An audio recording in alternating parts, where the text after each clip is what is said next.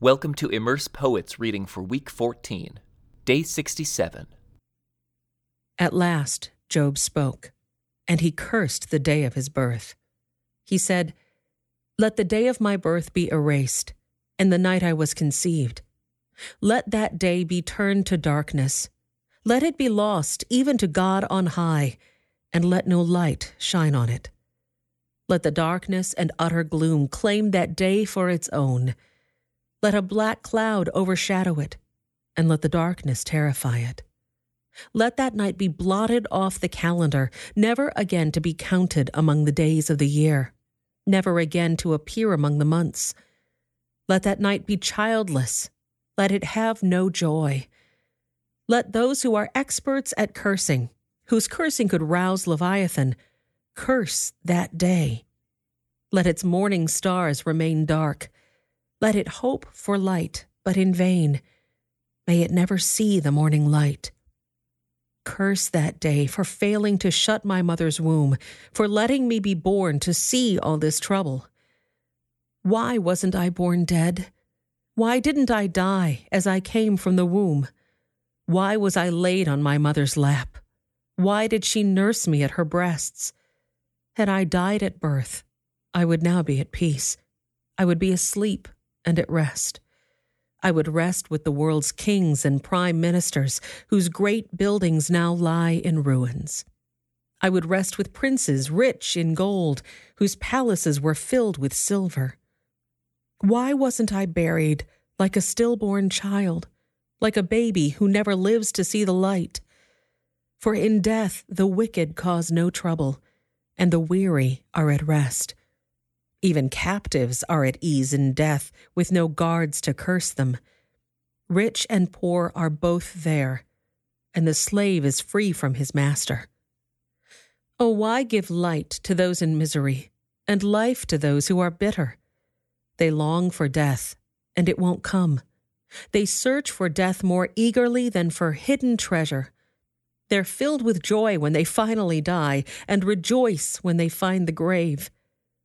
Why is life given to those with no future, those God has surrounded with difficulties? I cannot eat for sighing. My groans pour out like water. What I always feared has happened to me. What I dreaded has come true. I have no peace, no quietness. I have no rest. Only trouble comes. Then Eliphaz the Temanite replied to Job, Will you be patient and let me say a word? For who could keep from speaking out? In the past, you have encouraged many people. You have strengthened those who were weak. Your words have supported those who were falling. You encourage those with shaky knees. But now, when trouble strikes, you lose heart. You are terrified when it touches you. Doesn't your reverence for God give you confidence? Doesn't your life of integrity give you hope? Stop and think. Do the innocent die? When have the upright been destroyed? My experience shows that those who plant trouble and cultivate evil will harvest the same. A breath from God destroys them. They vanish in a blast of his anger. The lion roars and the wildcat snarls, but the teeth of strong lions will be broken. The fierce lion will starve for lack of prey, and the cubs of the lioness will be scattered. This truth was given to me in secret, as though whispered in my ear. It came to me in a disturbing vision at night when people are in a deep sleep. Fear gripped me, and my bones trembled. A spirit swept past my face, and my hair stood on end. The spirit stopped, but I couldn't see its shape. There was a form before my eyes. In the silence, I heard a voice say, Can a mortal be innocent before God? Can anyone be pure before the Creator? If God does not trust his own angels and has charged his messengers with foolishness, how much less will he trust people made of clay? They are made of dust, crushed as easily as a moth. They are alive in the morning, but dead by evening, gone forever without a trace. Their tent cords are pulled, and the tent collapses, and they die in ignorance. Cry for help, but will anyone answer you?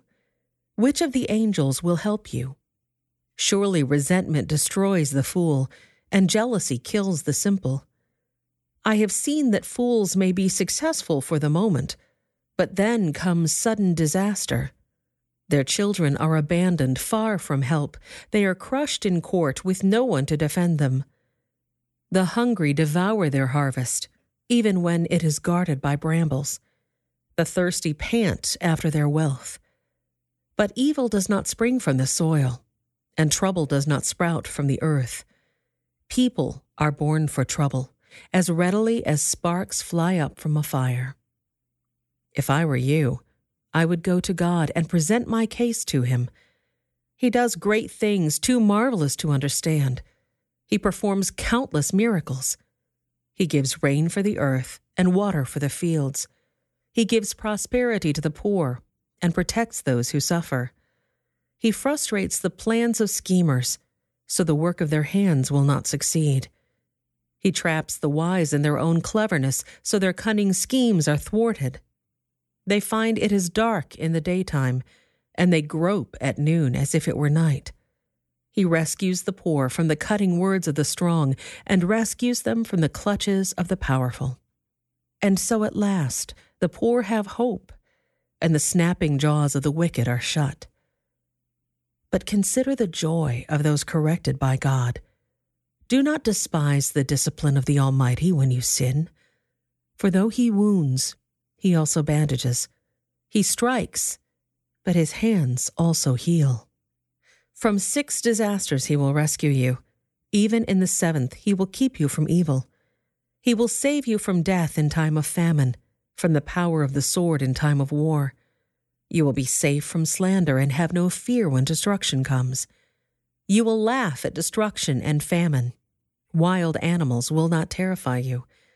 You will be at peace with the stones of the field, and its wild animals will be at peace with you. You will know that your home is safe. When you survey your possessions, nothing will be missing. You will have many children. Your descendants will be as plentiful as grass.